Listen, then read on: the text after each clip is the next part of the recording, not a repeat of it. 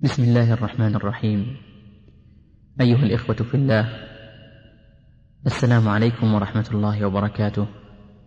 الحمد لله الرب العظيم الواسع الحليم الرؤوف الرحيم والصلاة والسلام على عبده ورسوله ومن هو بالمؤمنين رؤوف رحيم وعلى آله وأصحابه ومن تبعهم في الصراط المستقيم. أما بعد فقد ألف إمام الحرمين عبد الملك ابن يوسف الجويني أبو المعالي المتوفى سنة ثمان وسبعين وأربعمائة من الهجرة ألف رسالة صغيرة في أصول الفقه اسمها الورقات لأنه قال في أولها هذه ورقات قليلة تشتمل على معرفة فصول من أصول الفقه وقد شرحها علماء كثيرون ونظمها آخرون وممن نظمها العمريطي يحيى بن موسى شرف الدين وهو من فقهاء الشافعية من قرية عمريط بشرقي مصر. وقد ذكر الزركلي أن اسم نظم الورقات تسهيل الطرقات. وللعمريطي من المؤلفات الدرة البهية في نظم الآج الرومية ونهاية التدريب في نظم غاية التقريب في فقه الشافعية ونظم التحرير وغير ذلك. ولم نعثر على تأريخ واضح لسنة وفاته ومن ترجم له يذكر أنه توفي بعد سنة تسع وثمانين وتسعمائة من الهجرة. ولعلهم اعتمدوا في ذلك على ما ذكره العمريطي نفسه في آخر نظم الورقات حيث قال وتم نظم هذه المقدمة أبياتها في العد در محكمة في عام طاء ثم ضاء ثم فاء ثاني ربيع شهر وضع المصطفى وفي حساب الجمل في الأبجدية الطاء بتسعة والضاء بتسعمائة والفاء بثمانين فيكون تسعة وثمانين وتسعمائة فهذا تأريخ نظم الورقات. وقد ذكر إسماعيل باشا البغدادي في هدية العارفين في ترجمة العمريطي أنه توفي سنة تسعين وثمانمائة وهذا خطأ ولعله جاء من تقديم الضاء على الضاد في الأبجدية ففي آخر الأبجدية ضاد ضاء غين. فلعله عد الضاء قبل الضاد فيكون للضاء حينئذ ثمانمائة. ويسر إخوانكم في مؤسسة الاستقامة الإسلامية للإنتاج والتوزيع في عنيزة أن يضعوا بين أيديكم تسجيلا لشرح متن نظم الورقات لفضيلة الشيخ محمد بن صالح العثيمين حفظه الله. وقد شرح الشيخ هذا النظم ضمن دروسه الصباحية التي يلقيها في الجامع الكبير بمدينة عنيزة.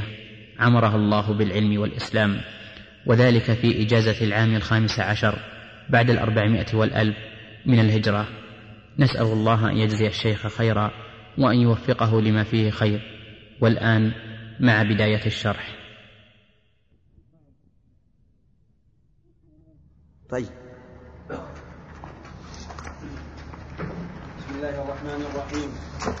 قال الفقيه الشرف العمريطي بالعز والتقصير والتفريط الحمد لله الذي قد أظهر علم الأصول بالورى وأشهر على لسان الشافعي وهونا فهو الذي له ابتداء دونا وتابعته الناس حتى صار كتبا صغار الحجم أو كبارا وخير كتبه الصغار ما سمي ما سمي. ما سمي بالورقات للإمام الحرمي.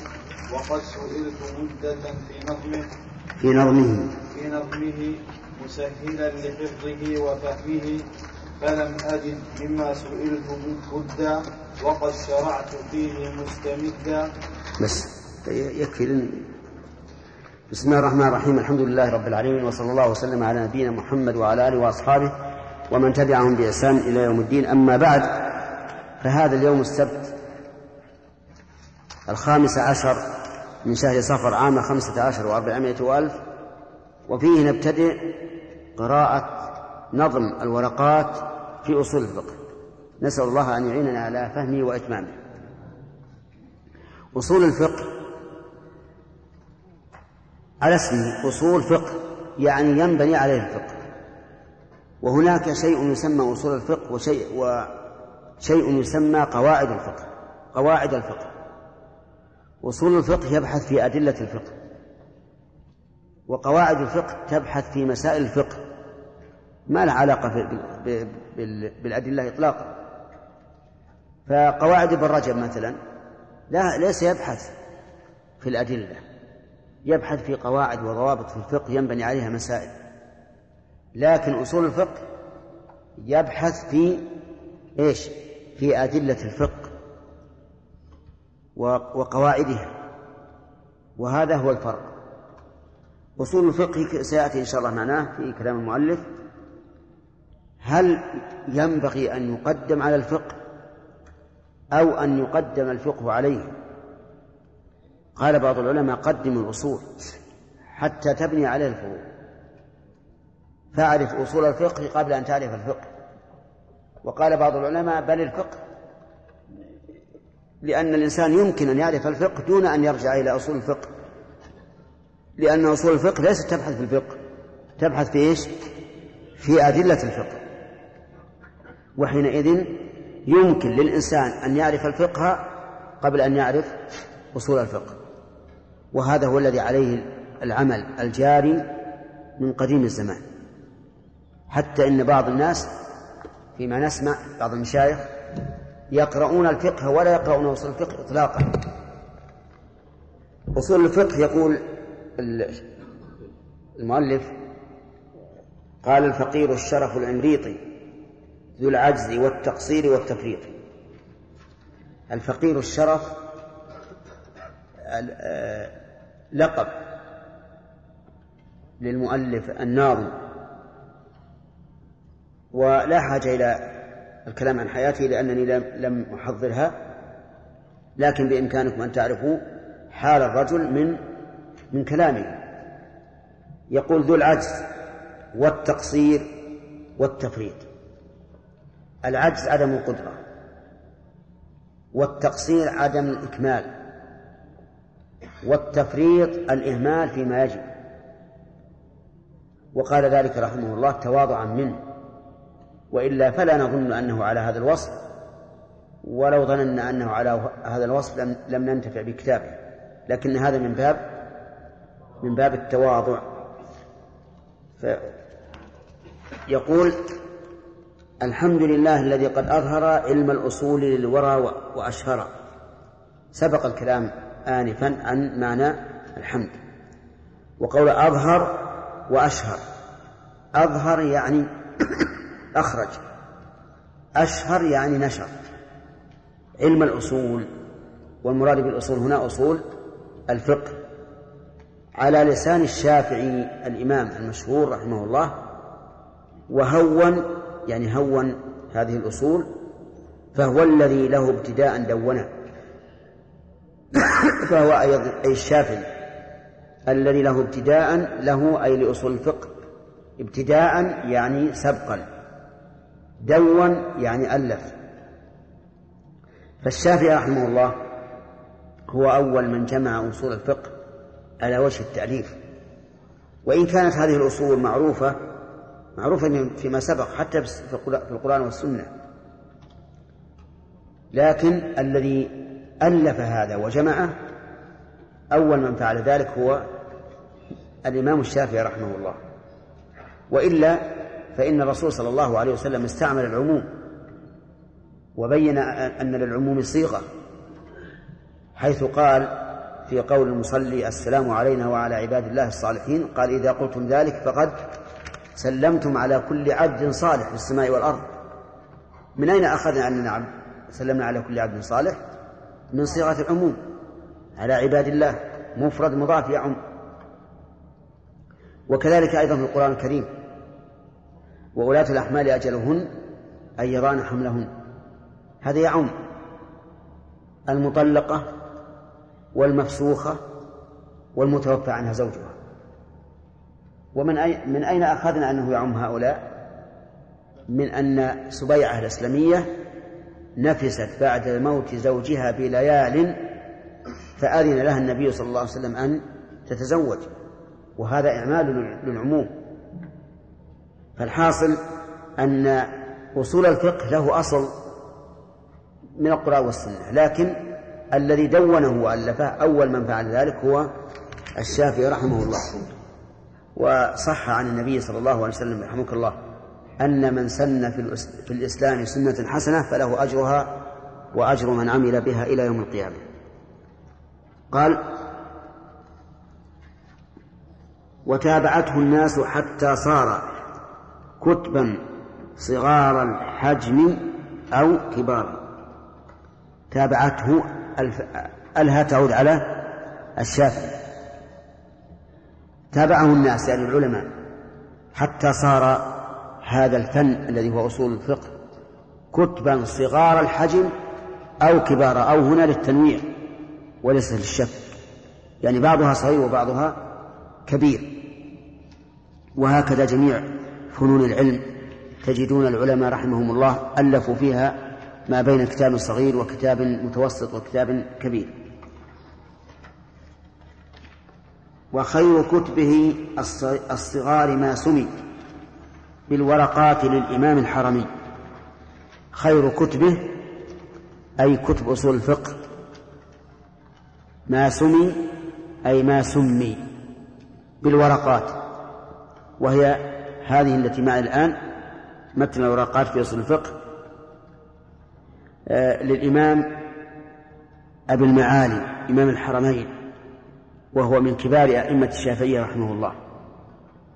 هذه الورقات ورقات قليلة صغيرة الحجم قليلة الكلمات لكنها كبيرة في معناها ومغزاها يقول رحمه الله وقد سئلت مدة في نظمه مسهلا لحفظه وفهمه يقول مالك رحمه الله إنه سئل مدة أي زمنا كثيرا أن ينظم هذه الورقات لفائدتين. الفائدة تسهيل الحفظ والثانية الفائدة الأولى تسهيل الحفظ والثانية الفهم. لأن النظم سهل على الإنسان. تجد القارئ يقرأ مثلا مئة بيت أو أكثر ولا يمل لكن لو قرأ عشرين سطرا لمل. وأيضا النظم أسهل في الحفظ من من النثر. وأيضا النظم أرسخ في الذهن من من النظم. ولهذا نعم من من من, من النثر.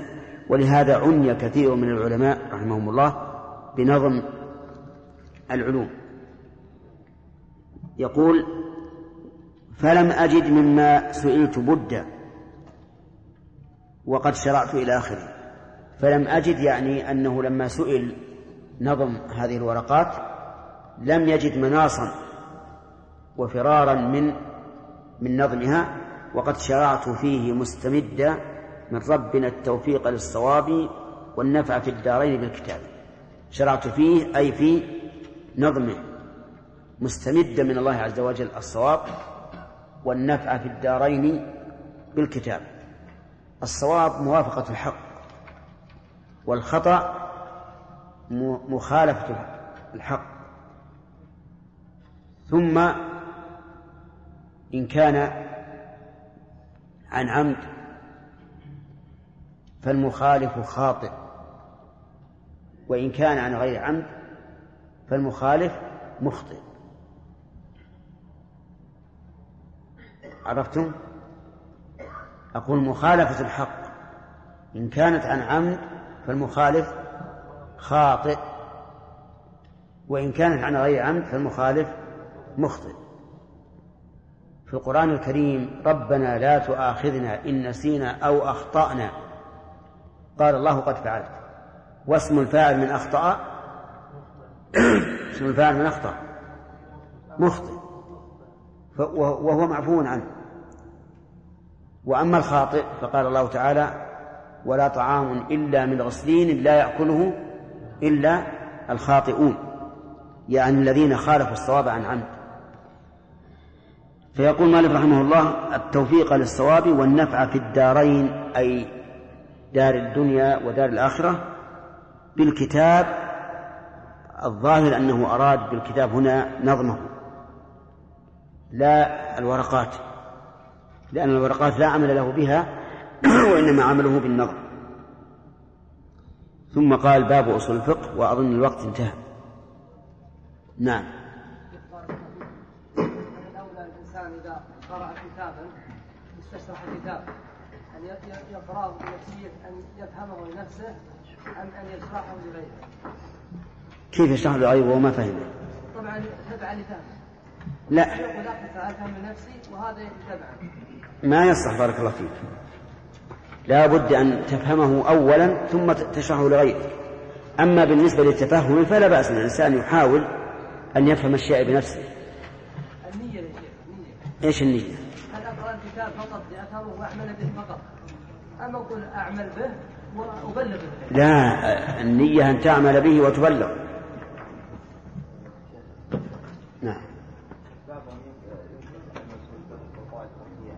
أن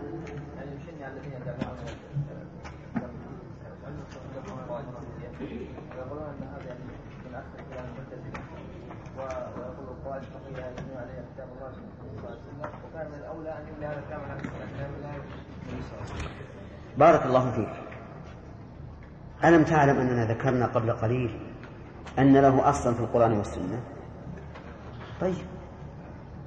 صحيح أن أصول الفقه دخل فيه شيء من من كلام المعتزلة ما بين مقل ومستكثر لكن بعضه ليس في شيء من كلام المعتزلة إطلاقا. النظم المختصر هذا ما في شيء. نعم. معروف أن لكل مذهب أصول فقه معتبره عنده نعم. هل يصح أن يدرس الطالب؟ يعني أصول فقه الشافعي ثم يدرس فقه حنبلي الغالب بارك الله فيك إن اولا إن هذا كتاب مختصر ما تعرض شيء. كل اللي فيه يكاد يكون متفقا عليه. إنما الأخذ والرد في في الكتب المطولة. محمد. الصحابة قول ذكرنا من لقي بالنبي صلى الله عليه وسلم وآمن. ومن آمن به ولم يره مثل النجاشي وغيره يسمون الصحابة. هذا يسمى مخضرم. يسمى مخضرما. نعم. والخضرمة معناها القطع يعني معناه لم يصل إلى إلى حد الصحبة ولم يكن من التابعين. هو أشرف من التابعين ودون الصحابة. لكن حديث المخضرم يعتبر مرسلا. لم يتصل لأنه ما ما أجتمع بالنبي صلى الله عليه وسلم. نعم.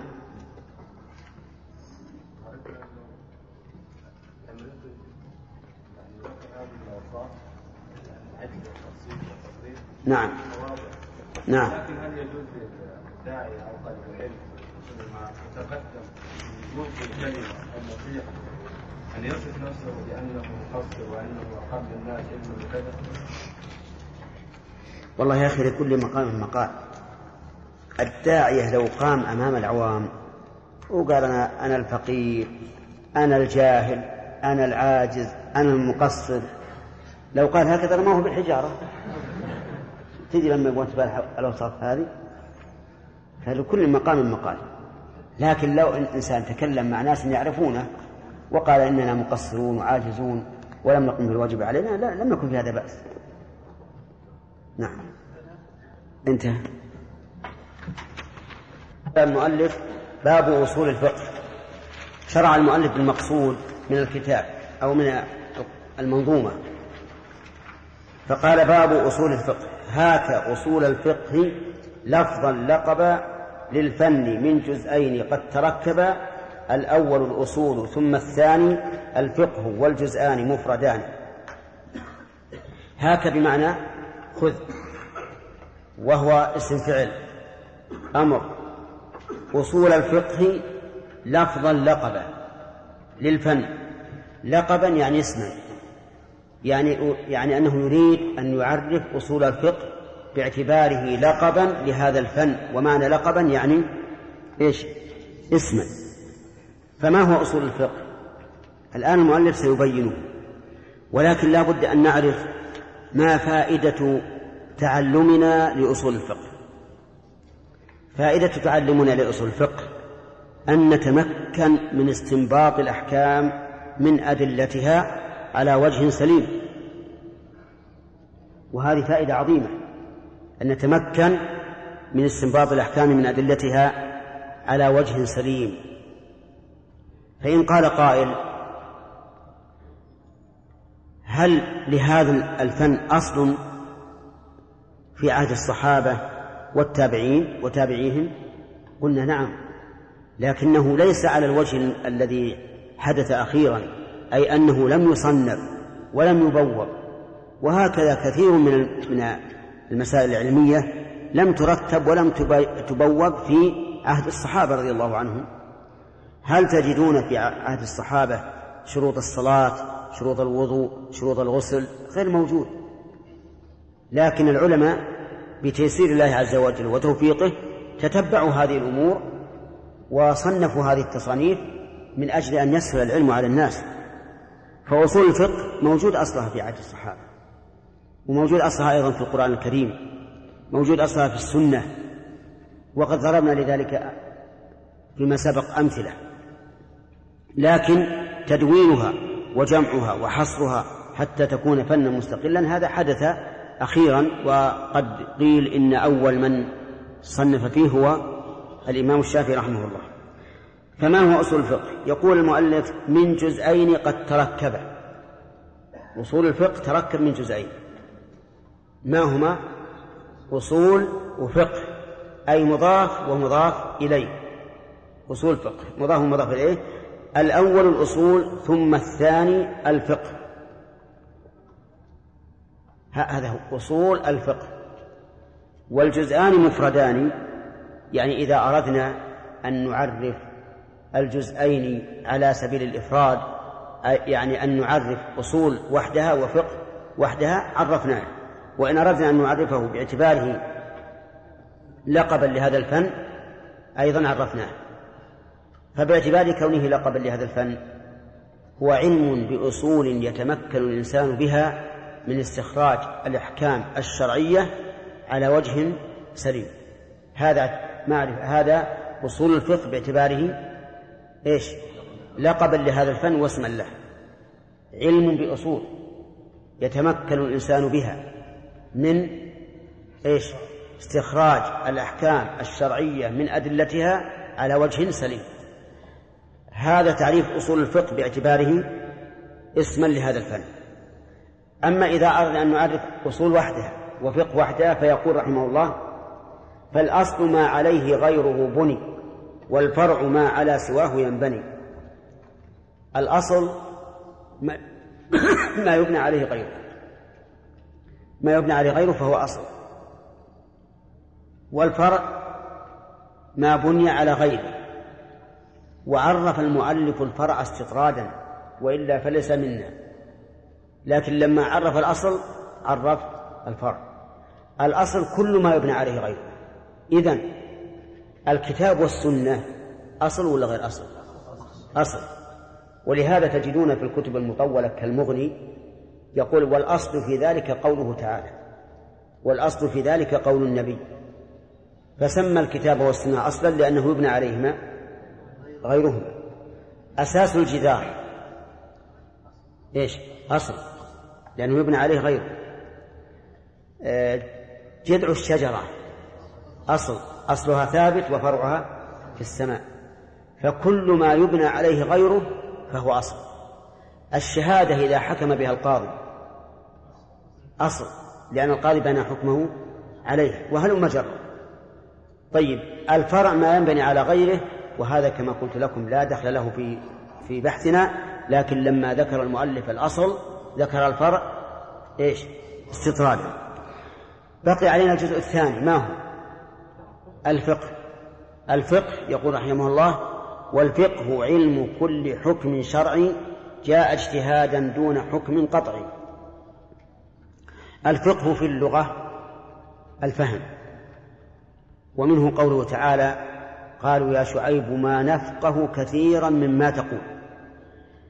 يعني ما نفهم وقال تعالى وإن من شيء لا يسبح بحمده ولكن لا تفقهون تسبيحه. يعني لا تفهمون. كل شيء يسبح بحمد الله لكن ما نفقه. طيب إذا الفقه في اللغة آدم محمد. إيش الفقه في اللغة؟ طيب في اللغة الفهم.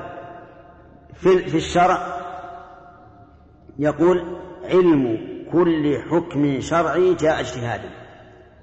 يعني أن علم الحكم الشرعي المبني على الاجتهاد لا على القطع. انتبه للقيد فقولنا علم خرج به الجهل فالجاهل ليس بفقيه. كل حكم شرعي خرج به الأحكام العقلية والأحكام العادية هذه لا لا تدخل في الفقه. اصطلاحا. وإن كانت وإن كانت فقها في اللغة لكن ليست فقها في الاصطلاح. فمثل قولنا الجزء بعض الكل. هذا حكم. لكن ما هو؟ عقل. لا يسمى فقها في الاصطلاح. قولنا آه، أكل السنة يستطلق به البطن. ها؟ هذا حسي أو عرفي لا هذا حسي طيب عرفي وجود سيارة الأمير عند الباب تدل على وجود الأمير. هذا إيش؟ هذا عرفي أو عادي. الحكم الذي يكون فقها هو الحكم بالأمور الشرعية ولهذا قال كل حكم شرعي. جاء اجتهادا يعني مصدره الاجتهاد. فإن كان يقينيا فإنه على رأي المؤلف لا يسمى فقها. فالعلم بوجوب الصلاة على كلام المؤلف ليس بفقه. ليش؟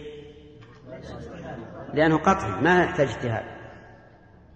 طيب وقال بعض العلماء وهو الصحيح إن الفقه في الشرع هو معرفة الأحكام العملية الأحكام العملية دون الأحكام العقدية. التكليفية دون غيرها من من الأحكام كالأحكام البدنية وغير ذلك فهذا هو الفقه. يعني معرفة الأحكام إيش؟ العملية إيش؟ التكليفية. هذا هو معرفة الأحكام الشرعية. هذه معرفة الفقه. في الاصطلاح. وبناء على هذا التعريف الأخير تدخل فيه الأحكام القطعية. فالعلم بوجوب الصلاة والزكاة والصيام والحج يسمى على الرأي على التعريف الأخير فقها. ولا يسمى فقها على الرأي الأول. طيب. العلم بأن بأن الله واحد. هذا يدخل في إيش؟ في العقائد. فليس فقها في اصطلاح في اصطلاح أصول الفقه. لكنه في الشريعة فقه بل هو أعظم الفقه. ولهذا سمى بعض العلماء علم العقائد سماه الفقه الأكبر. وما يتعلق بأفعال المكلفين سماه الفقه الأصغر. وهو جدير بأن يسمى الفقه الأكبر أي ما يتعلق بالله عز وجل هو الفقه الأكبر. وما يتعلق بأفعالنا فهو الفقه الأصغر. طيب يقول المؤلف علم كل حكم شرعي جاء اجتهادا دون حكم قطعي. فالحكم القطعي على رأي المؤلف لا يسمى فقها. طيب تصور الشيء بدون حكم هل يسمى فقها؟ لا. يعني مثل كوني أتصور الواجب وأتصور الحرام وأتصور المستحب هذا ليس حكم لا بد أن أحكم أثبت شيئا لشيء. ثم قال المؤلف والحكم واجب ومندوب إلى آخره. قبل أن نبدأ بذكر الأحكام أود أن أعرف أن لأصول الفقه تعريفين. الأول باعتبار كونه لقبا لهذا الفن والثاني باعتبار تعريف كل جزء على حدة. فما معنى أصول الفقه على وجه الأول؟ علم. نعم.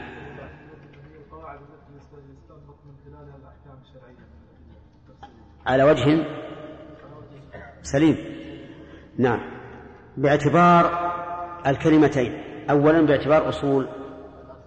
نعم. طيب. الأصل ما يبنى عليه الفرع والفرع ما يبنى على غيره. طيب. باعتبار والفقه باعتبار نعم. نعم. طيب هذا على القول الصحيح وعلى رأي المؤلف الشرعية التي طريقها الاجتهاد دون ما كان معلوما بأم ب... ب... نعم بدليل قطعي. يقول رحمه الله الحكم واجب ومندوب. وما أبيح والمكروه مع ما حرم. هذه خمسة. فالأحكام التكليفية خمسة. وطريق العلم بها التتبع والاستقراء. وذلك لأن الشرع إما أن يأمر بالشيء أو ينهى عنه أو يسكت. فهذه أقسام ثلاثة. إما أن يأمر بالشيء أو ينهى عنه أو يسكت.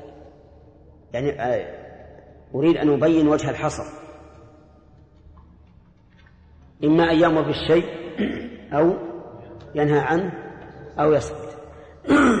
فإن أمر بالشيء فإما أن يأمر به على سبيل الإلزام أو على سبيل الاختيار. فالأول واجب والثاني مندوب. وما نهى عنه. إما أن ينهى عنه على وجه الإلزام بالترك أو على وجه الاختيار. فالأول حرام والثاني مكروه. وإما أن يسكت فهذا مباح. يعتبر مباح. فهذا وجه انحصار الأحكام بخمسة أقسام.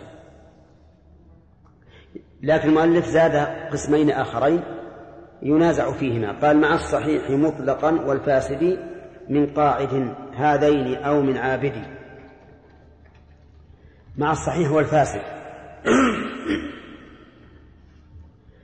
أضاف المؤلف الصحيح والفاسد إلى الأحكام التكليفية وفيه نظر. لأن وصف الصحة والفساد ليس وصفا للعمل الذي وجه للمخاطب بل هو حكم وضعي وضعه الشرع الشارع علامة على نفوذ هذا الشيء وعدم نفوذه فمثلا إذا فعل الصلاة على وجه سليم تام الشروط خالي من الموانع. نسمي ذلك صحيحا. لكن هذا الصحة هذه هل هي من أوصافنا نحن؟ فيقال صح علينا أو ما أشبه ذلك؟ لا. الصحة حكم وضعي. وضعه الشرع علامة على النفوذ والفساد حكم وضعي وضعه الشارع علامة على عدم النفوذ لأن الفاسد لا ينفذ شرعا. فالصواب أن الأحكام التكليفية خمسة فقط هي الواجب والمندوب والمباح والمكروه والمحرم. وترتيبها على ما تريد لكن الأحسن أن ترتبها إما على الأشد وإما على الشيء مع مقابله. فإن فإن رتبناها على الأشد قلنا الواجب ثم المندوب ثم المباح ثم المكروه ثم الحرام. وإن رتبناها على المقابلة قلنا الواجب والمحرم والمندوب والمكروه والمباح. والأمر في هذا سهل. المهم أن نفهم أن الأحكام التكليفية خمسة. فإذا قال قائل ما دليلها؟ قلنا التتبع والاستقراء ما وجه ذلك؟ قلنا الأشياء إما مأمور بها أو منهي عنها أو مسكوت عنها. والمأمور بها إما على سبيل الإلزام أو على سبيل الاختيار. والمنهي عنها إما على سبيل الإلزام بالترك أو على سبيل الاختيار. والمسكوت عنه مسكوت عنه. طيب. المأمور به على وجه الإلزام. واجب. على وجه الاختيار مندوب. المنهي عنه على وجه الإلزام بالترك وعلى وجه الاختيار مكروه والمسكوت عنه مباح.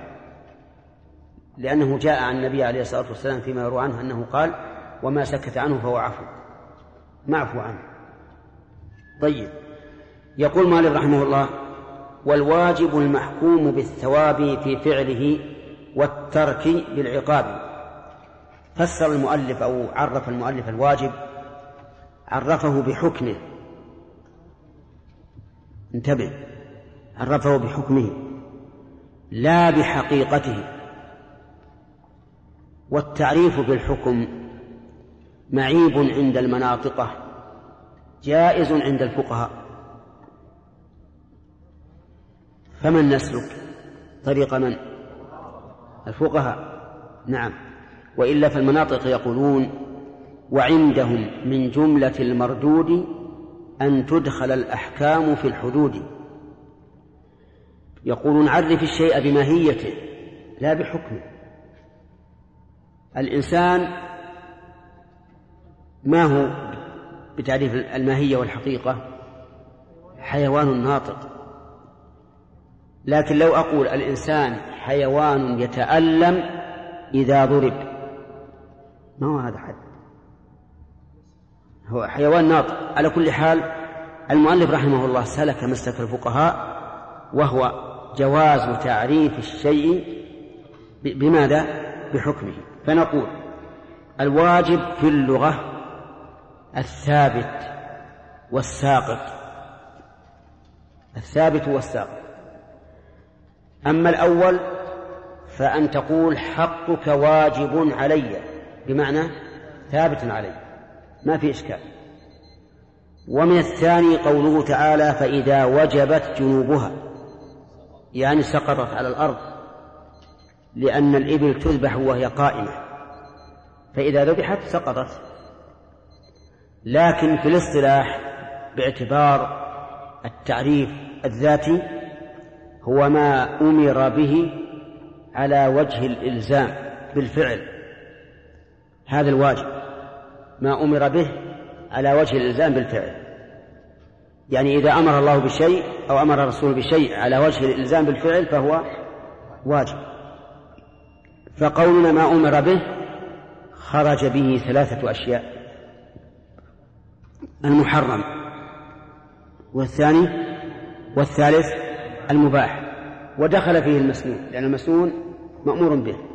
وقولنا على وجه الإلزام بالفعل خرج به المندوب. طيب.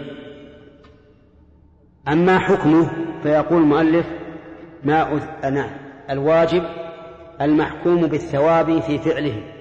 يعني ما حكم بثواب فاعله. ما حكم بثواب فاعله. أي ما يثاب فاعله حكما.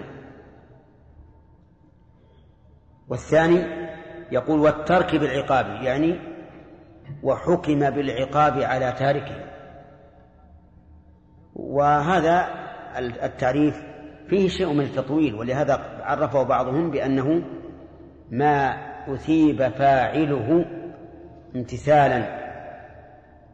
واستحق تاركه واستحق تاركه العقاب. انتبهوا للتعريف. ما أذيب فاعله امتثالا والثاني ما ونعم واستحق تاركه العقاب. فقولنا ما أثيب فاعله امتثالا خرج به ما لو فعله عاديا يعني عاديا لا للامتثال فإن هذا لا يثاب. لا بد أن يكون فاعلا للشيء ممتثلا لأمر الله به. وقولنا استحق فاعله العقاب ولم نقل وعوقب نعم واستحق فاعله تاركه واستحق تاركه العقاب ولم نقل وعوقب تاركه. لماذا؟ لأنه قد يعاقب وقد يعفى عنه.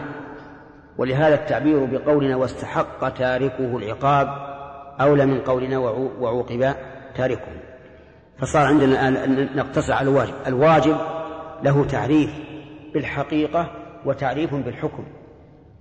تعريف بالحقيقة إيش؟ ما أمر به على وجه الإلزام بالفعل. بالحكم ما أثيب فاعله واستحق العقاب تاركه. هذا تعريفه. أما أمثلته فكثيرة جدا. كالطهارة للصلاة وكالصلاة والزكاة والصيام والحج وبر الوالدين وصلة الأرحام وغير ذلك كثير. والله أعلم.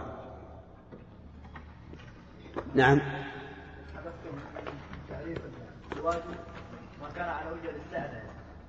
لا هذا الأمر هذا. هذا الأمر هو تعريف الواجب. جزمنا بأن كتاب قاعدة مثال بينما لم نجزم يعني يعاقب ذلك نعم. الأول لأن الله وعد به. لكن هل نجزم بصحة هذا الأمر؟ لا إحنا إحنا ما ما, ما نتكلم عن عن الرجل بنفسه. تكلم عن الواجب من حيث هو واجب. لا عن الفاعل بذاته. الفاعل قد لا يثاب ما ندري عنه. قد يكون عنده رياء ولا يثاب.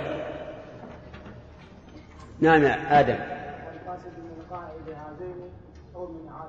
إيش؟ قائد هذين أو من عابد أي يعني بيجيب تعريف الصحيح والفاسد.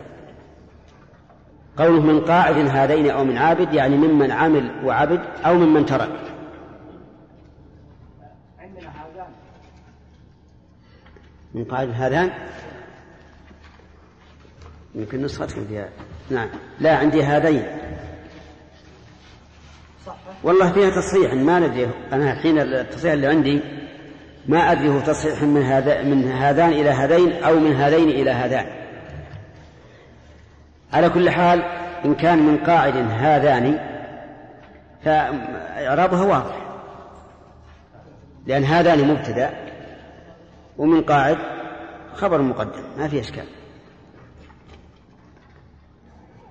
نعم يا خالد.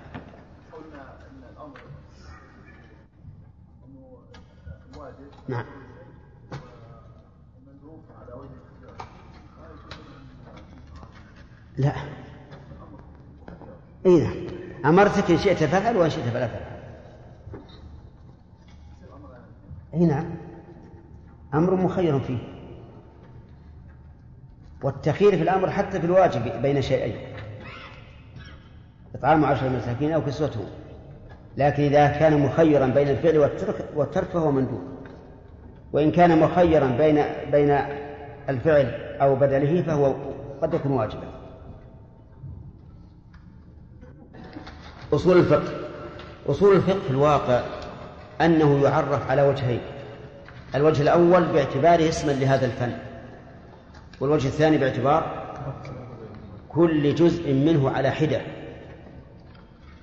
فباعتباره اسما لهذا الفن هو عبارة عن قواعد يتمكن العارف بها من الاستدلال أو استنباط الأحكام الشرعية من أدلتها على وجه سليم. فهو مهم جدا.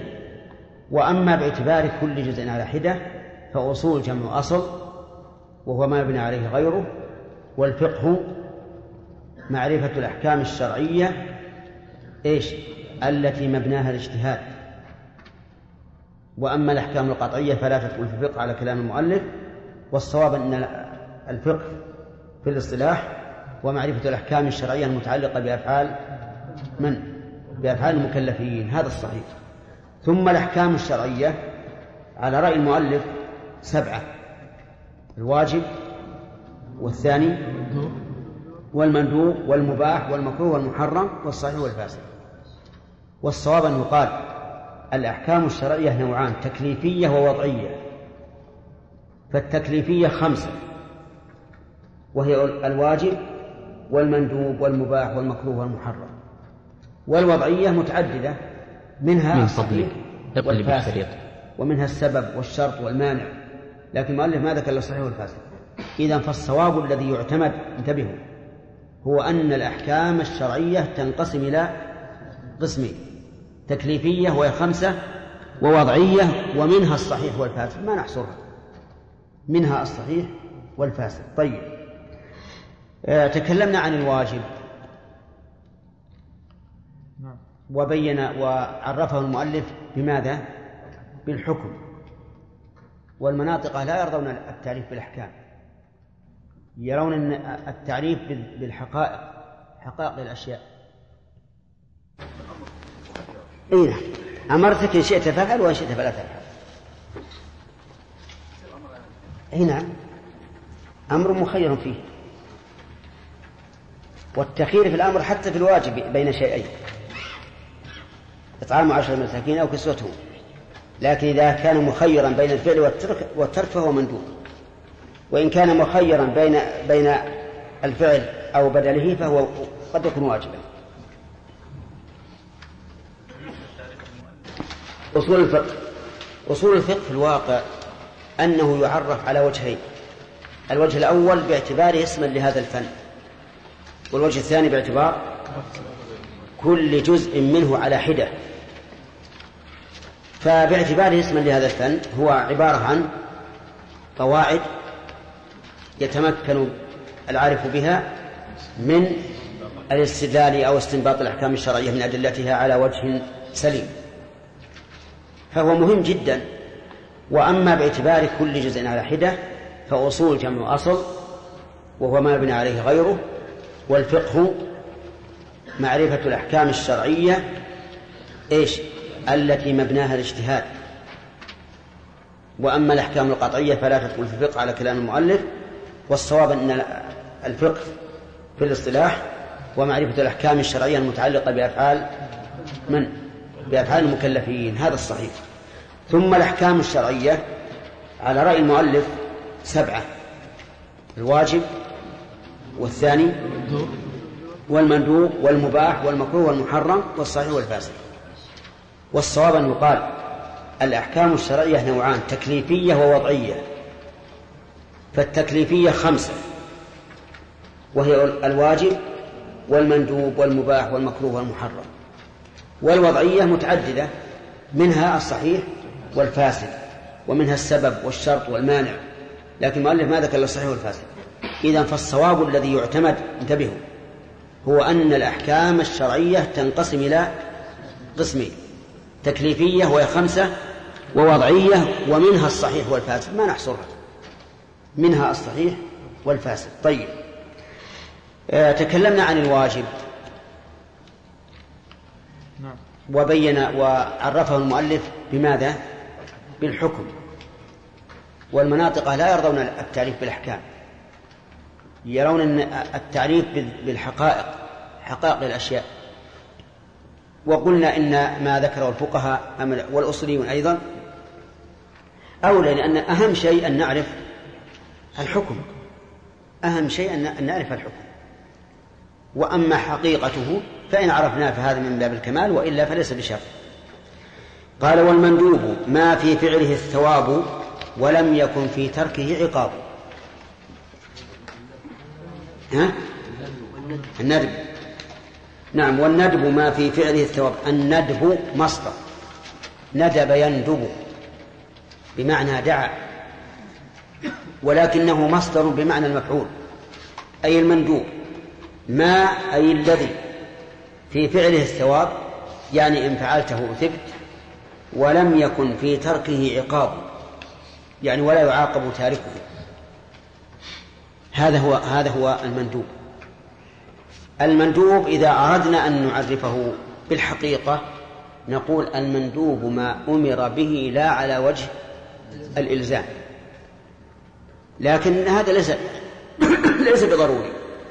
فالمندوب شرعا ما أثيب فاعله ولم يعاقب تاركه. مثال ذلك رواتب الصلوات الخمس. راتب الظهر المغرب العشاء الفجر. هذا إن فعله الإنسان أثيب وإن لم يفعله فلا شيء عليه. رفع اليدين في الصلاة عند تكبيرة الإحرام والركوع والرفع منه والقيام من التشهد الأول هذا أيضا إيش هو؟ مندوب. إن فعلته ثبت وإن تركته لم تأثم وهو كثير جدا. وأيما أكثر المندوب أو الواجب؟ المندوب. وهذا من فضل الله عز وجل. لأن الواجب إلزام وقد يكون فيه مشقة فلهذا كان قليلا بالنسبة للمندوب. والمندوب كمال تزداد به يزداد به الثواب وتزداد به المرتبة فلهذا كان أكثر. ثم قال وليس في المباح من ثواب فعلا وتركا بل ولا عقاب المباح في اللغة المعلن ومنه قولهم باح بسره أو أباح بسره يعني أعلنه. في الاصطلاح عرفه بحقيقته ما لا يتعلق به أمر ولا نهي. ما لا يتعلق به أمر ولا نهي بذاته. يعني ما فيه لا أمر ولا نهي في حد ذاته. على كلام المؤلف أو على تعريف المؤلف ما لم يكن في فعله ولا تركه ثواب ولا عقاب. يعني ما لا ما خلا من الثواب والعقاب. ما في إن فعلته فلا ثواب لك ولا عقاب عليك وإن تركته فلا ثواب لك ولا عقاب عليك لأنه مباح حلال. طيب. وأقول لكم إن هذا باعتبار ذاته. ما فيه أمر ولا نهي ولا ثواب ولا عقاب. لكن باعتبار ما يكون وسيلة له قد يكون واجبا ومندوبا ومكروها وحراما. صح؟ المباح في حد ذاته ما في ثواب ولا عقاب ولا أمر ولا نهي لكن قد يكون وسيلة لمأمور فيكون مامورا به. على وجه الند أو الوجوب. قد يكون وسيلة لمنهي عنه فيكون منهيا عنه على سبيل الكراهة أو التحريم. طيب آه، نضرب مثلا نسألكم فيه. باع رجل سلعة بعد نداء الجمعة الثاني وهو ممن تجب عليه الجمعة. والأصل في البيع؟ الإباحة. تمام. خطب رجل امرأة قد خطبها مسلم قبله. ليش؟ عدوان على حق الغير طيب. آه، حضرت الصلاة وليس عند الإنسان ماء فوجد ماء يباع فما حكم شراء هذا الماء ليش؟ يتوقف عليه؟ فعل الواجب. إذن هو واجب. اشترى رجل بصلا ليأكله. نعم. مباح. ليش؟ لأن أكل البصل مباح. وهذا هو الصحيح لكن بعض العلماء يقول أكل البصل مكروه. فإذا قلنا أكل البصل مكروه صار شراؤه مكروها. طيب. اشترى رجل سلاحا ليقتل به نفسا محرمة. حرام. فصار المباح في حد ذاته ما في ثواب ولا عقاب لا فعلا ولا تركا لكن إذا كان وسيلة لمأمور به فهو مأمور به وإن كان وسيلة لمنهي عنه فهو منهي عنه. طيب. يقول رحمه الله وضابط المكروه عكس ما ندب كذلك الحرام عكس ما وجب. عكس ما يجب نعم. ضابط المكروه يعني تعريف المكروه.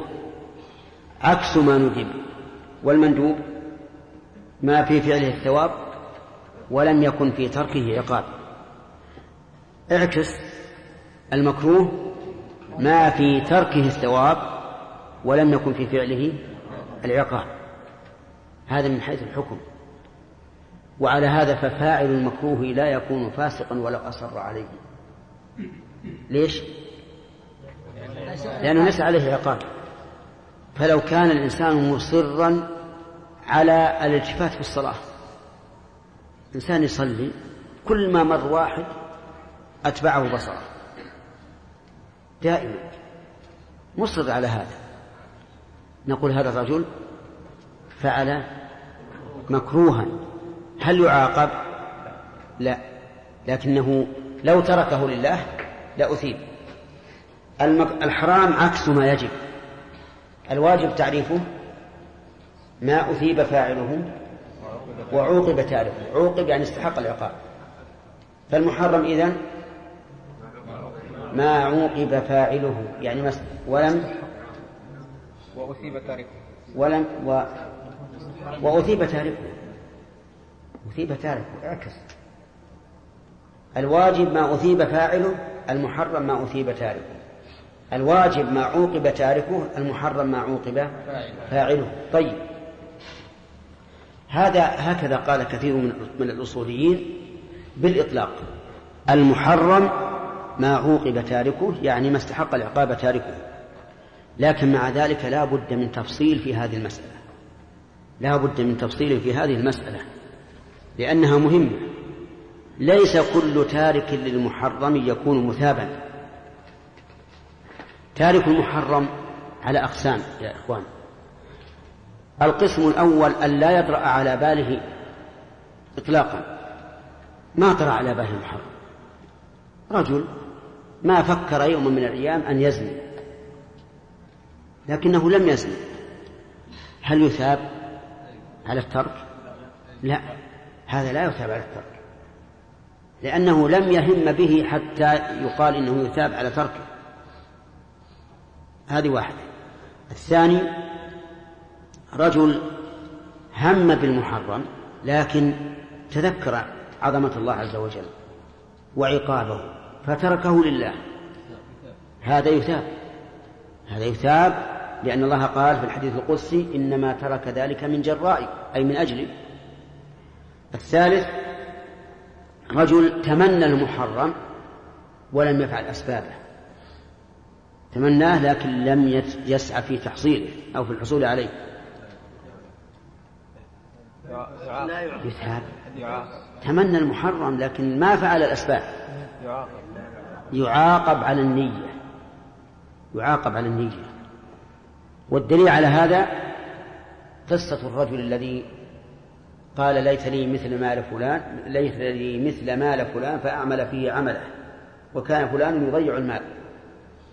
ويلعب به قال النبي صلى الله عليه وسلم فهو بنيته فهما في الوزر سواء.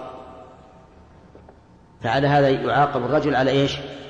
على نيته. القسم الرابع رجل هم بالمحرم وسعى في أسبابه لكن عجز. هذا يعاقب إيش؟ عقوبة الفاعل. يعاقب عقوبة الفاعل. ودليل ذلك قول النبي صلى الله عليه وعلى آله وسلم إذا التقى المسلمان بسيفيهما فالقاتل والمقتول في النار. قالوا يا رسول الله هذا القاتل فما بال المقتول؟ قال لأنه كان حريصا على قتل صاحبه. إذا على أي شيء يصدق كلام المؤلف في قوله ما أثيب تاركه؟ على من تركه؟ لله. هذا هو الذي يثاب. فصار تارك المحرم كم قسم؟ أربعة أقسام. وينطبق كلام المؤلف على قسم واحد منها وهو من ترك المحرم لله. اذكر الأقسام الأربعة. ولا أي أنت؟ ما هو بنت؟ هذا. الأول أن يكون أو أن يتوكل أن لا يخطر على باله المحرم. فلا يفعله وهذا لا يثاب عليه. ولا يعاقب. طيب. الثاني الثاني أن أن يتفكر في المعصية. إيش؟ الثاني أن تخطر المعصية على باله ولكن يتركها لله تعالى. نعم. فهذا يثاب على تركه للمحرم أما الثالث فالذي ينوي فعل المعصية ولكن لما لم يفعل أسبابها يعني يتمنى ولكن لم يفعل أسبابها طيب. فهذا يعاقب على نيته. أما الرابع فالذي يتمنى كذلك فعل المعصية وفعل أسبابها ولكن عجز عن تحصيلها فهذا يعاقب على فعله أي عقاب؟ كيف عقاب؟ مثل اللي قبله ولا أشد ولا؟ أشد على الذي قبله آه، كيف؟ سعى في تحصيل يعني يعاقب عقوبة الفاعل نعم. يعاقب عقوبة الفاعل ما دليلك على هذه المسألة الأخيرة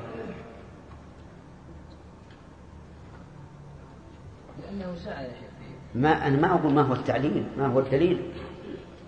كل ما قلت لأنه فهو تعليل.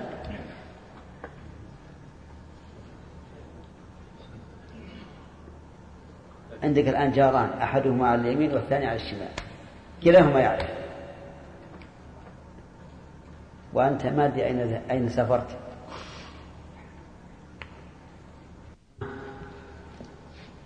ما في مانع. أنا مثلا لو أني مثلا في الرياض فكرت مع زين.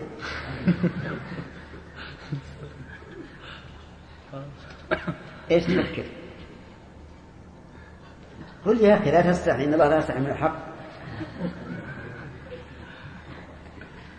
طيب اللي علمني ما هو؟ إذا استلقى المسلمين ما قال الرسول المسلمين؟ المسلمان المسلمان نعم. كمل الحديث. قالوا يا رسول الله هذا القاتل فما بال المقتول قال عليه الصلاة والسلام كان حريصا على قتله. على قتل صاحبه. أحسنت بارك الله فيك. آه، طيب. إذا كلام المؤلف ينطبق على واحد من هذه الأقسام الأربعة وهو إذا تركه لله. هل تحفظون نبيا من الأنبياء ترك معصية لله؟ يوسف يوسف. يوسف. ترك معصية قد تهيأت أسبابها تماما وقويت دواعيها. كذا انفردت به امرأة العزيز وهي سيدته وأغلقت الأبواب. كم باب؟ أقلها ثلاثة. أقلها ثلاثة. ما في أحد إلا الله عز وجل. وقالت هيت لك وكأني بها وقد فعلت كل شيء. لا أستطيع أن أقول تعرت لكن كل شيء فعلت. هيت لك. قال معاذ الله إنه ربي أحسن مثواي إنه لا يفلح الظالمون. والمراد بربي هنا رب العرش عز وجل وليس ربه سيده. ولقد همت به وهم بها لقوة الدواعي وقلة الموانع لولا أن رأى برهان ربه. ولهذا نحن نقول إن الهم هم بما, بما أرادت المرأة. وأنه فخر ليوسف عليه الصلاة والسلام ومنقبة له أن يدع ذلك ليش؟ لله عز وجل. ولا فيه نقص. الطبيعة البشرية إذا قوي عليها الداعي الإيماني صار هذا فضيلة. وأما قول بعض الناس همت به وهم بها أي هم أن يضربها. هذا مو صحيح. أبدا بعيد هذا. لكن الذي قاله أراد أن ينزه من؟ يوسف. يوسف ما فعل شيء. ما فعل شيئا بل فعل منقبة الداعي البشري موجود في يوسف. شاب سيدة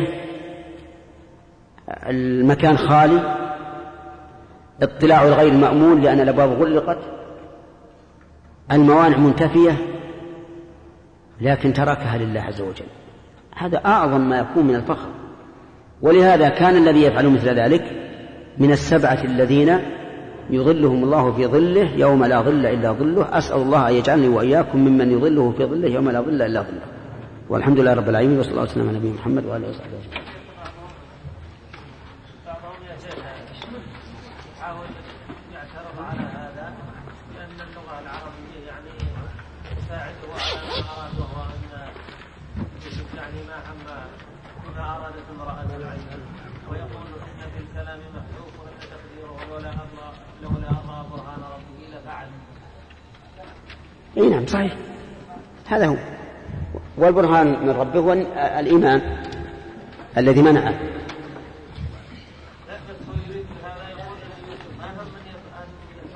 هل حين الله يقول هم بها وهو ونحن نقول لا ما ما هم؟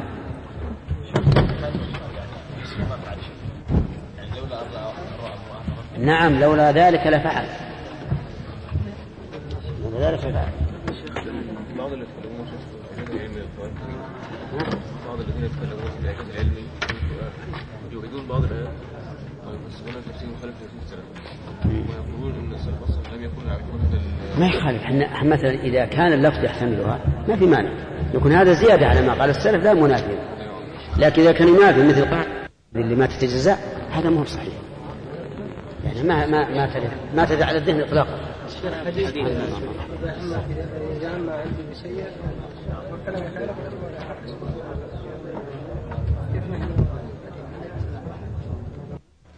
قال الناظم رحمه الله تعالى وضابط التصحيح ما تعلق به نفوذ واعتداء مطلقا اعتداد اعتداد. به نفوذ واعتداد مطلقا والفاسد الذي به لم تعتدد ولم يكن بنافذ إذا عقد بس. بسم الله الرحمن الرحيم. الحمد لله رب العالمين وصلى الله وسلم على نبينا محمد وعلى آله وأصحابه أجمعين. أظننا إن شاء الله لا نزال على علم بأن الأحكام على رأي المؤلف سبعة. وعلى قول الصحيح أن الأحكام قسمان تكليفية ووضعية والتكليفية خمسة.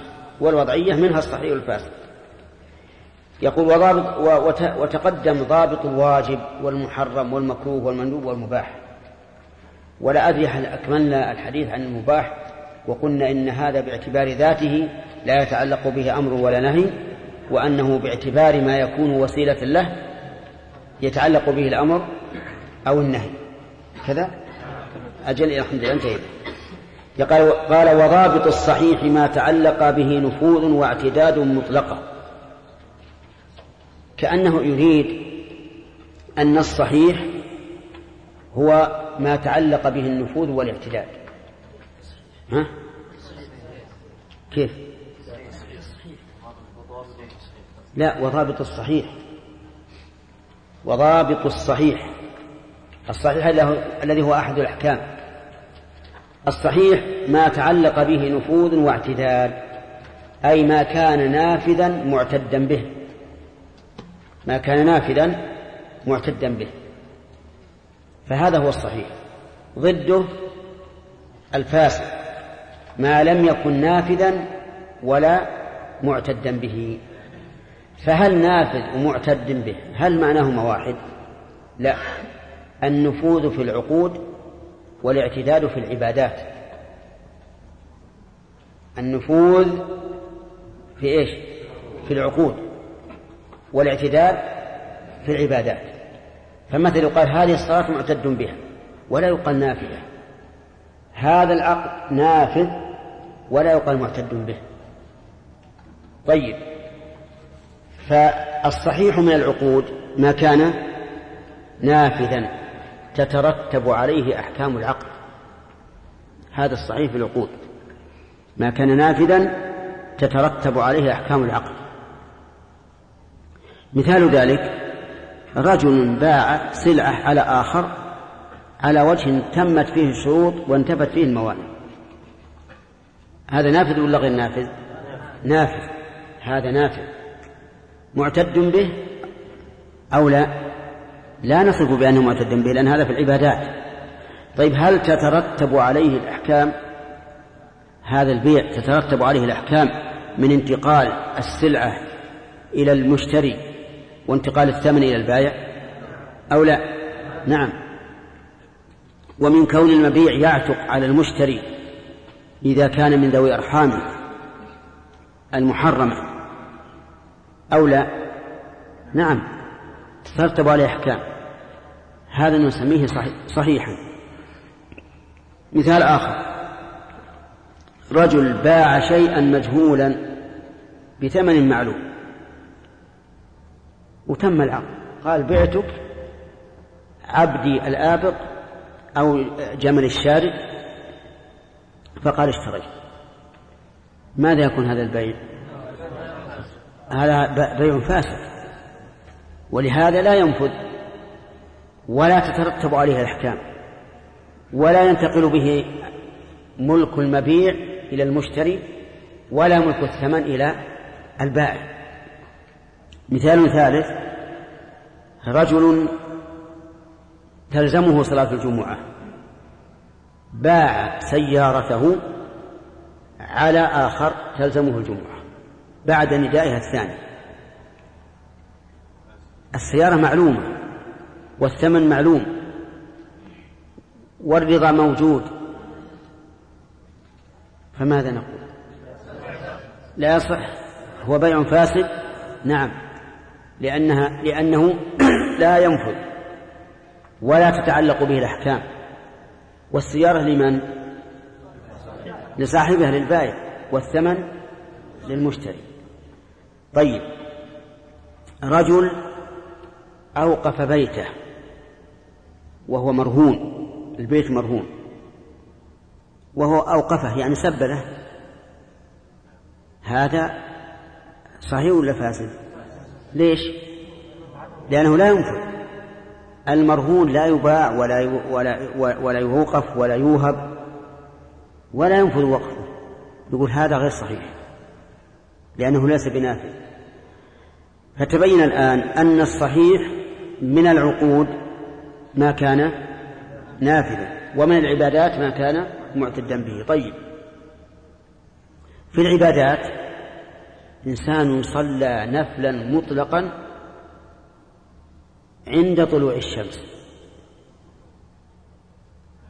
قال أنا أريد أن أتعبد الله تمنعوني من الصلاة؟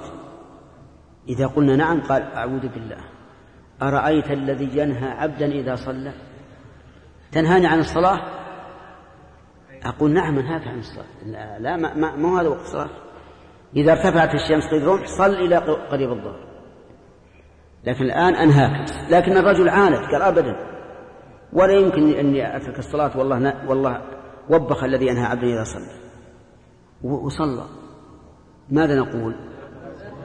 صلاته غير صحيحة. طيب. صلاته غير صحيحة. لأنها لا يعتد بها. لا يعتد بها. طيب. إنسان آخر صلى العصر لكنه قد أحدث. أحدث لكنه نسي الحدث صلى ثم ذكر بعد أن صلى أنه محدث. ماذا نقول في صلاته؟ غير صحيحة؟ لماذا؟ لأنه لا يعتد بها لا بد أن يعيدها. فصلاته غير صحيحة. بقي أن يقال ما هو الفاسد؟ الفاسد يقول رحمه الله والفاسد الذي به الذي به لم تعتدد ولم يكن بنافذا بنافذ إذا عقد. انتبه إذا عقد. ليتبين لك النفوذ في إيش؟ في العقود. الفاسد هو الذي لا يعتد به من العبادات ولا ينفذ من العقود. هذا الفاسد. طيب أظن ضربنا أمثلة لهذا وهذا. إذا كل عبادة تمت شروطها وانتفات وانتفت موانعها فهي صحيحة. فهي صحيحة معتد بها. كل عقد تمت شروطه وانتفت موانعه فهو صحيح فهو نافذ معتد به وصحيح. وما لم تتم شروطه أو وجدت فيه الموانع فإنه فاسد لا يعتد به. طيب. بحث له تعلق في الموضوع. هل الفاسد والباطل معناهما واحد أنا لست أسأل وليس عليكم أن تجيبوا لأنه ما ما شرح الموضوع. يقول بعض العلماء إن الباطل والفاسد معناهما واحد لأن الفاسد هو الذي لا, لا, لا يعتد به ولا ينفذ والباطل كذلك. فمعناهما واحد. ويقول بعض العلماء بل بينهما فرق. فما نهي عنه لذاته فهو باطل. وما نهي عنه لوصفه فهو فاسد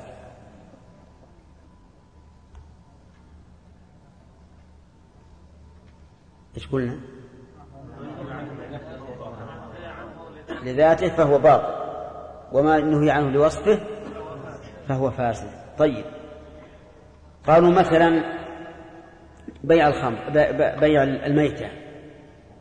بيع الميتة باطل. لأنه منهي عنه لذاته. إذا باع صاعا من البر بصاعين فهو فاسد. لأن أصل بيع البر بالبر مع التساوي صحيح. الآن للزيادة وهي وصف صار فاسدا. لكن أكثر الفقهاء يقولون لا فرق بين الفاسد والباطل. ولهذا تجدهم يقولون تبطل الصلاة بكذا يبطل الصوم بكذا مع أنها مسألة خلافية. لا يفرقون بين الباطل والفاسد. وتحرير مذهب الحنابلة أن الباطل والفاسد معناهما واحد إلا في موضعين. الفاسد والباطل عند عند الحنابلة معناهما واحد فلك أن أن تعبر بالبطلان أو بالفساد. تقول تبطل الصلاة بكذا تفسد الصلاة بكذا. انظري إلى إلى تصرفهم في, في التأليف. تجدهم في الصلاة مثلا يقولون مبطلات الصلاة. في الصوم مفسدات الصوم. في الوضوء نواقض الوضوء. كل هذا يدل على أنهم لا يرون في هذا فرقا وأن المقصود هو المعنى. إلا في موضعين. الموضع الأول في الحج. الموضع الأول في الحج. قالوا الفاسد هو الذي جامع فيه قبل التحلل الأول. هذا فاسد والباطل هو الذي كفر فيه. يعني ارتد عن الإسلام وهو, وهو في أثناء النسك.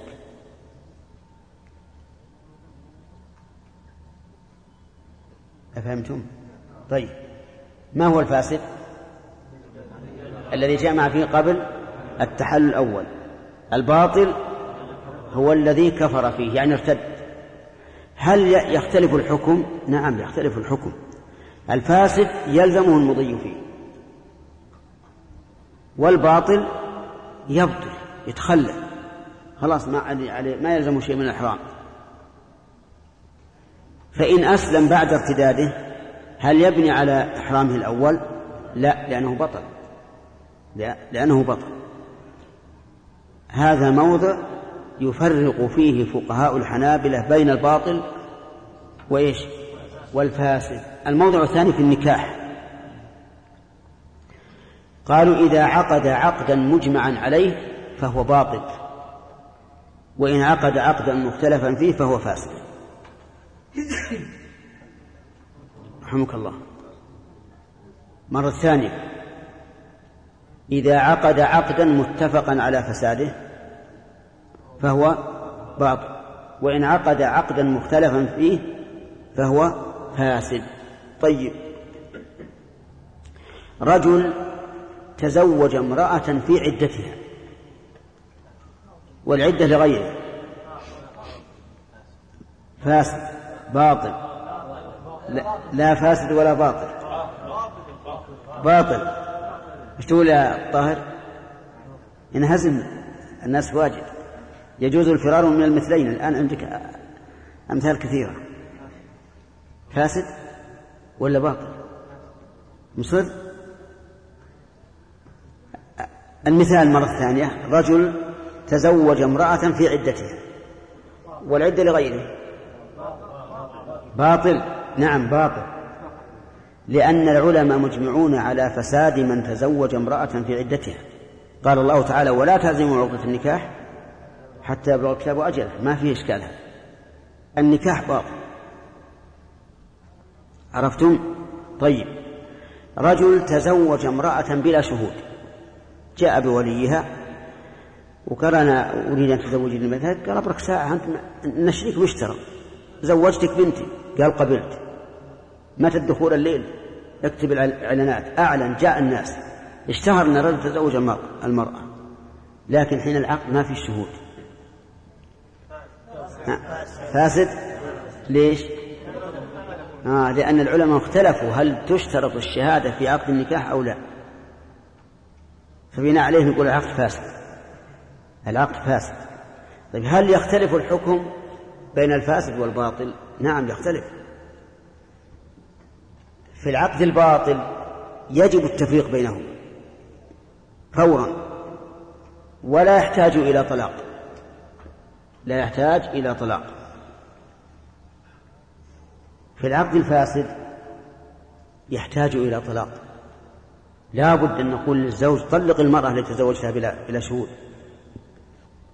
قال لستم تقولون إنه فاسد؟ قلنا بلى. لكن غيرنا يقول إنه صحيح. ونخشى في يوم من الأيام أن تتعطل المرأة لأن الناس يقولون هذه امرأة مع زوج. كيف مع زوج؟ لأن لأنهم يعتقدون أن النكاح بلا شهود عقد صحيح. فيقولون إذا هي مع زوجها الأول وحينئذ يكون في ذلك مضرة على المرأة. ثم على فرض أننا زوجناها. ربما يكون في زوج في, في قلب الزوج الثاني شيء من القلق. يقول أخشى أنني تزوجت امرأة ذات زوج. أليس كذلك؟ لكن في الباطن ما يحتاج. ثانيا في الفاسد قيل إنه يتنصف المهر إذا فرق بينهما. وفي الباطل لا يتنصف. في الفاسد إذا دخل عليها وخلا بها ولم يجامعها ثبت المهر. وأما في الباطل فلا يثبت المهر لو بقي معها شهرا كاملا لكن لم يطعها فإنه لا يثبت لها مهر لأن العقد باطل. طيب إذن يفرق بين بين الفاسد والباطل في النكاح. ما هو الباطل؟ لا لا جمال ما هو الباطل؟ المهر إذا كان النكاح باطلا نعم ما هو الباطل من النكاح؟ ما إذا الأمر الذي مجمع على نعم العقد الذي أجمع العلماء على فساده فهو باطل وما هو الفاسد؟ المختلف فيه. سمعتم؟ والحكم يختلف. ترتب الأحكام على الباطل غير ترتبها على الفاسد. وبهذا انتهى الكلام على الصحيح والفاسد. في أيضا بحث آخر. هل يجوز تعاطي الفاسد من العبادات ومن المعاملات؟ الجواب لا. لا يجوز.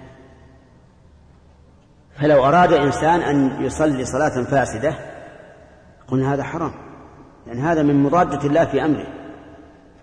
كيف يحكم الله تعالى بفساد هذا الشيء وأنت تريد أن تصححه؟ حتى إن بعض العلماء قال إنه لو فعل ذلك لكان كافرا لأنه مستهزئ بالله عز وجل. مثل لو قال إنه سيصلي في ثوب فيه نجاسة وهو يعرف إن النجاسة شرط ان اجتناب النجاسة شرط لصحة الصلاة لكن صلى بالثوب. نقول هذا حرام لا شك. لكن هل يصل إلى الكفر ويكون كافرا مرتدا؟ هذا يحتاج إلى نظر وتأمل واعتبار كل قضية بعينها. كذلك أيضا في في في البيع. هو يعرف أن الربا حرام. وأن عقد الربا فاسد. لكن عقد. ذهب إلى تاجر وقال أعطني مئة وأعطيك مئة وعشرين بعد سنة. قال يا رجل هذا ربا؟ قال ما يخالف أنا محتاج. هل يجوز له ذلك أو لا يجوز؟ لا يجوز ابدا. كل عقد ليس في كتاب الله فهو باطل. ولذلك نقول جميع العقود الفاسدة يحرم تعاطيها. جميع الشروط الفاسدة في العقود يحرم تعاطيها لأن فيها مضادة لحكم الله عز وجل. ثم قال المؤلف رحمه الله والعلم لفظ للعموم لم يخص للفقه مفهوما بل الفقه أخص. العلم لفظ للعموم والفقه أخص. ما الذي أوجب للمؤلف أن يبحث هذا البحث؟ أن يبحث عن العلم وعن الفقه. لأنه سبق لنا أن الفقه معرفة الأحكام الشرعية المتعلقة بأفعال المكلفين أو إن شئت كل عملية. إذا لابد أن نعرف ما هو العلم وما هو الفقه. فأيهما أعم؟ العلم أعم لأن العلم يشمل الفقه. والتوحيد والحساب والفلك كل شيء. فأما الفقه فيقول المؤلف بل الفقه أخص لأنه معرفة إيش؟ الأحكام الشرعية العملية التي تتعلق بأفعال المكلفين. فعلم العقائد لا يدخل في الفقه اصطلاحا.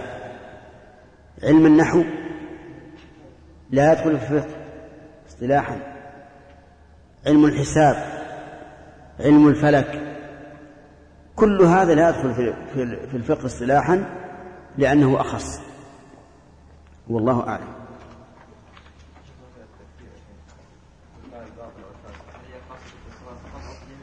لا في جميع العبادات. في جميع العبادات لأن الذي يفعل شيئا يتعبد لله تعالى بما لا يرضاه. مراد لله يعني يطلب رضا الله بما يقتضي غضبه. نعم؟ لا المعاملات لا أهون. نعم محمد. هل يمكن القول أن الصحيح والفاسد يعتبر حكم التكليف بالنظر إلى ثمرته أو نتيجته؟ لا لأن لأنك أنت أن تفعل الآن أو تقدم أو تحجم هذا هذا الحكم. لكن كونه يحكم له بالصحة والفساد هذا من قبل الشرع ما هو من فعله. نعم. هنا في النظم مع الصحيح مطلقا والفاسد من قاعدة هذان أو من عابد ذكرت قلت نشرحها في شرح الصحيح والفاسد شرحناها شرحنا ما؟ ما ما ذكرت. من قاعد هذين أو من عابد ما شرحناها لا ما لا شرح. لا القاعد من ضد العابد. ما اتضح من قاعد أو عابد. اقرأ البيت حتى يتضح. لك مع الصحيح مطلقا الفاسد من قاعد هذان أو من عابد. طيب. ال- القاعد عن العبادة يعني كأنه يريد بذلك المعاملات. الصحيح والفاسد يكون في الم- في المتعبد وفي القاعد عن العبادة وهو المعاملات. نعم. شيخ في مسائل النكاح التي ذكرناها في المذهب. إيش؟ في مسائل النكاح التي ذكرناها في المذهب. أليس التعليل فيها بالخلاف إذا كان الخلاف مجمع عليه إذا كان لا لا. يعني ما التعليل بالخلاف أن تقول يحرم كذا لأن العلماء اختلفوا فيه. أبطل طيب النكاح الأول لأجل أنه وأبطل الثاني. ما ما ما قالوا إنه غير باطل. النكاح بلا بلا شهود باطل عند على المشهور من المذهب. نعم. شيخ حفظك الله حين الولي شرط من شروط عقد النكاح. نعم. الرسول صلى الله عليه وسلم يقول أيما امرأة نكحت غير باذن وليها فنكاحها باطل باطل باطل. نعم. فاذا تزوجت المرأة على المذهب ال- الحنفي نعم. هل يجوز نكاح من غير إذن وليها؟ إيه على مذهب الحنفي يصح. معلوم. وهذه أيضا تفتح لنا بابا إذا فعل الإنسان المختلف فيه معتقد الحلة ه- هل نعامله معام... معام... كمعاملة من يرى أنه غير صحيح؟ الجواب لا. إلا شيئا لا يسوغ فيه الخلاف هذا شيء آخر. لكن ما دام شيء ما دام شيئا يسوغ فيه الخلاف فإننا لا نعامله معاملة لا نعامل من يعتقد الحلة معاملة من لا يعتقد لكننا ذكرنا فيما سبق أننا أننا نمنعه من مخالفة عرف البلد إذا كان عرف البلد أحوط. يعني مثلا الآن يرد إلى أو يفد إلى البلاد نساء من بلاد أخرى يعتقدون أن كشف الوجه جائز. فهل مثلا ننكر على هذه المرأة لو أنها خرجت في- أسواقنا كاشفة الوجه؟ طيب هي تقول هذا رأينا هذا رأينا ورأي علمائنا نقول لكن هذا يتعدى ضرره إلى الغير وهو تساهل النساء بالحجاب. أما فيما بينكم وبين وبين جماعتكم إذا كنتم في البيوت فلا نقول لكم شيئا. طيب. وكذلك أيضا شرب الدخان. لو جاء إنسان وقال إنه يشرب الدخان معتقدا حلة. وتعرفون بعض العلماء يقول إنه حلال. وقلت لكم فيما سبق أن بعض العلماء يقول إنه واجب شرب الدخان. نعم. أي نعم علماء. لا ما من عندي. يعني ما في عالم إلا عندك؟ لا خل أعلمك وجهة, وجهة نظر. قال لو كان حضر وقت الصلاة وهذا الرجل له مدة ما يشرب الدخان والآن ما يعني ضيق صدره مرة ولا يعني ما لا يبصر الناس من شدة تأثره فقال لا- يمكن نستحضر الصلاة ولا يمكن إلا إذا شرب إلا إذا شرب زقارها وزقارتين قال لأن النبي قال لا صلاة بحر الطعام. وأنا الآن فاقد هذا الشراب ما أستطيع أصلي إطلاقا. أنا لو أني ميت من الجوع صليت ولا ولا قعدت. فقال بعض العلماء في هذه الحال يجب أن يشرب زقارها وزقارتين لكن على كل حال هذا القول باطل. يعني أنا أقول على سبيل التعجب من بعض العلماء كما تعجب الأخ حمد من أن أن يقوله عالم. فهذه وجهة نظر الإخوة، لكنه ليس لها أصل صحيحة هذه المادة. لأن نقول أصبر عن أن الحرام يعنك الله. في لقاءات متجددة. أصبر يعنك الله. مع تحيات أما كون مؤسسة الاستقامة الإسلامية للإنتاج والتوزيع في عنيزة. شارع هلالة رقم الهاتف والناسخة الهاتفية صفر ستة ثلاثة ستة أربعة ثمانية ثمانية ثمانية صفر والرقم الثاني صفر ستة ثلاثة ستة أربعة خمسة ثمانية ثمانية صفر. ورقم صندوق البريد اثنان وخمسمائة.